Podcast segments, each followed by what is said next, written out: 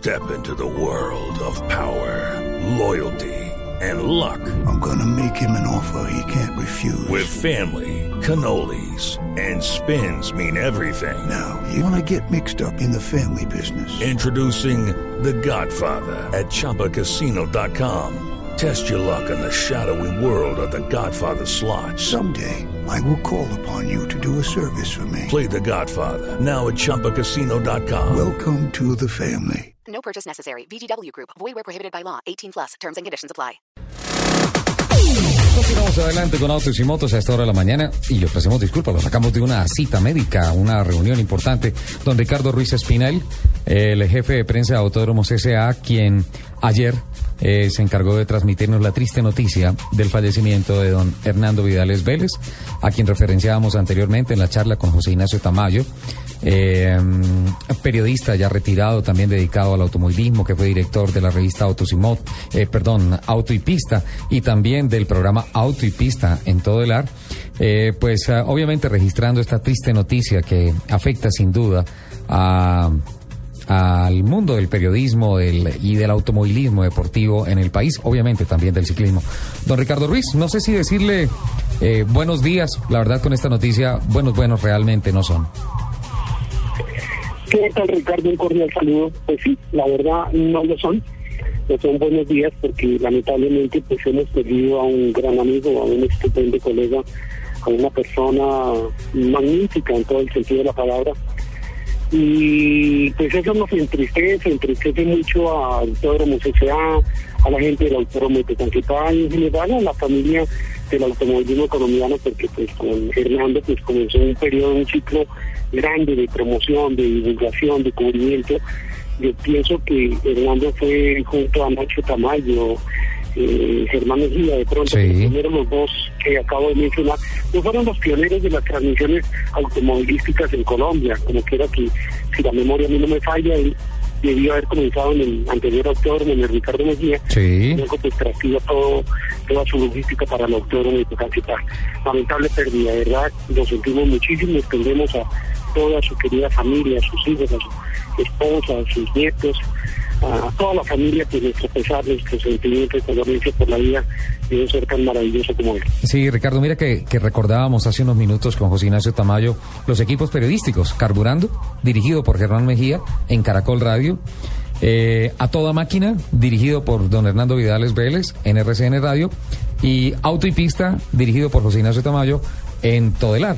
Era, era el tridente de la radio que acompañaba, o sea, toda movida de Catri, o sea, nosotros no dejábamos de transmitir absolutamente nada. Ahí estaba el micrófono y sin duda alguna, Ricardo, yo creo que eso fue lo que impulsó a que en la década del 80 y principios de los 90 tuviésemos un automovilismo tan grande, tan variado, tan interesante como el que tuvimos. Claro, que era la época, Ricardo, en que teníamos fácilmente en la zona de los tips, eh, digamos 10, 15, qué sé yo, un poco más de periodistas buscando el concepto de los protagonistas de, de una competencia, de una actividad de los deportes a motor. Sí fue una época lindísima. Eh, en esa época, si usted recuerda, pues el autódromo gozaba de cadenas de, de radio para todas las Sí. cadenas radiales que, que hacían presencia allá y ya esas hacen parte de una historia muy rica en procesos, en anécdotas, en competencias, porque pues ya lamentablemente por muchos factores pues la radio ya no transmite desde el autódromo de Tocancipá. Pero fueron ellos, usted los mencionó en ese orden preciso, fueron ellos los que promovieron toda esta actividad del deporte del automovilismo en el autódromo de Tocancipá, particularmente pues yo con Hernando tuve una amistad muy bonita, compartíamos muchas cosas, discutíamos algunas otras, comentábamos el- los avatares antes y después de las competencias y la verdad que cuando yo llegué al autódromo pues ya Hernando estaba en esa actividad y tengo que decirle que a él pues, le aprendí muchas cosas porque Sí. eh, del ciclismo, bueno, yo diría que le sucedió casi lo mismo que le sucedió a Hernando. Hernando pasó del ciclismo, del ciclismo al automovilismo. Igualmente yo pasé de cubrir eh, una temporada grande del ciclismo colombiano en Europa al autódromo de Tegucigalpa. O sea que hicimos como que una pareja estupenda ahí en, en el cruce de nuestras actividades. De verdad estamos muy tristes, Ricardo, estamos muy tristes porque cuando las personas de ese talante se van como que dejan un vacío grande.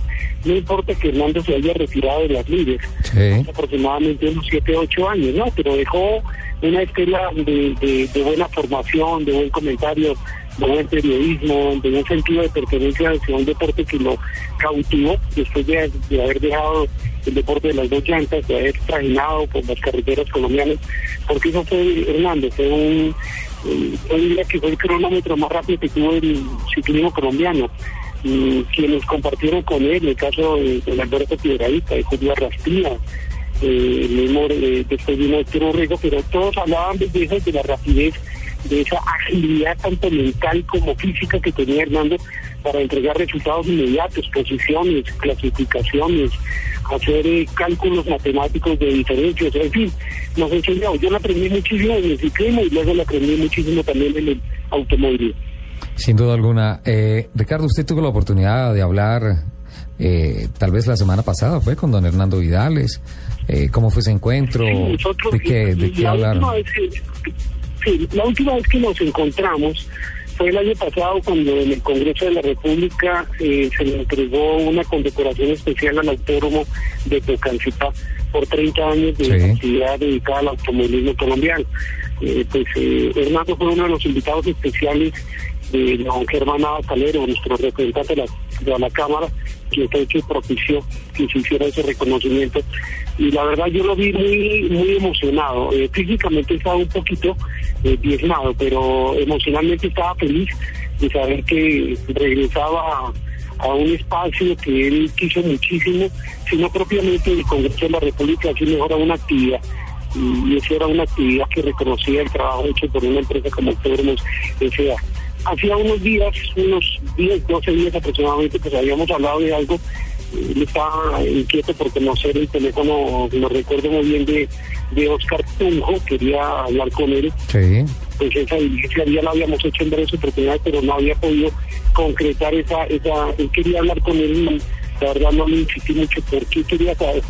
Eh, tenía un, un especial afecto por este muchacho Oscar Tugo, Sí. por eso quería conversar con él y la verdad se le notó la voz que estaba un poquito eh, maluco, enfermo, pero pues tampoco para pensar que esto fuera a ser como tan tan rápido la, la decisión de todo proceso para, para que se le fuera a ir. Pero sí tenía sus problemas de salud ya arraigados en su organismo y nos estaba atendiendo con mucho estoicismo, con mucho valor, con mucha fe y hasta último momento pues creo que nunca perdió el control de, de, de su ser, ni de su, ni de su fe, ni de su afecto por, por la vida, por, por el ser supremo, etc. Mm. Eh, finalmente eh, entró en un coma diabético. ¿Fue lo que pasó? Sí, sí, se le complicaron muchas cosas. Él tenía una diabetes severa, tenía estaba haciendo diálisis casi que día de por medio y a última hora creo que era todos los días. El corazón creo que también estaba afectando un poco. Y, y bueno, la, la, la situación se puso un poco eh, difícil. Creo que en los últimos 20 días, el último mes, de pronto cuando charlamos no se, no, no se, no se hizo notar tanto, pero ahora que hablaba con, con sus hijas, pues ellos decían que sí había sido bastante complicado en los últimos días, que eso obligó a una hospitalización.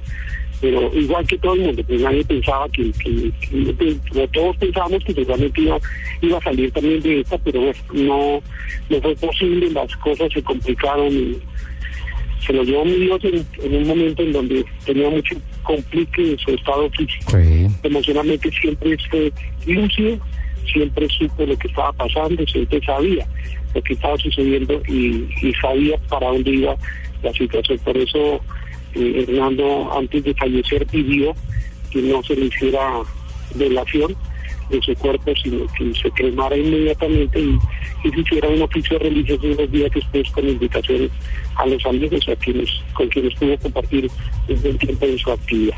Bueno, así fue en vida, ¿no? Siempre quiso que todo fuera rápido y ya. Eh, pues eh, hizo honor a su, a su programa, ¿no? A toda máquina. A toda máquina, sí, señor, sin duda alguna. Bueno, Así pues, mismo- Así mismo fue su final. Ricardo, eh, es un gusto siempre hablar contigo. Lamentablemente en estas situaciones no lo es tanto por la noticia de don Hernando, pero bueno, Eh, la muerte es parte de la vida y ah, es nuestro compromiso registrar estas noticias que sin duda alguna son importantes para, para el deporte a motor, para el ciclismo, para el periodismo en Colombia. Así es, así es. Ricardo, muchas gracias por su amabilidad y quiero aprovechar estos micrófonos tan escuchados en todo el país para expresarle también a nombre de la Asociación Colombiana de Periodistas Deportivos Acorde, de la cual soy su secretario general, pues nuestra condolencia, nuestro sentimiento y nuestro afecto a toda su familia.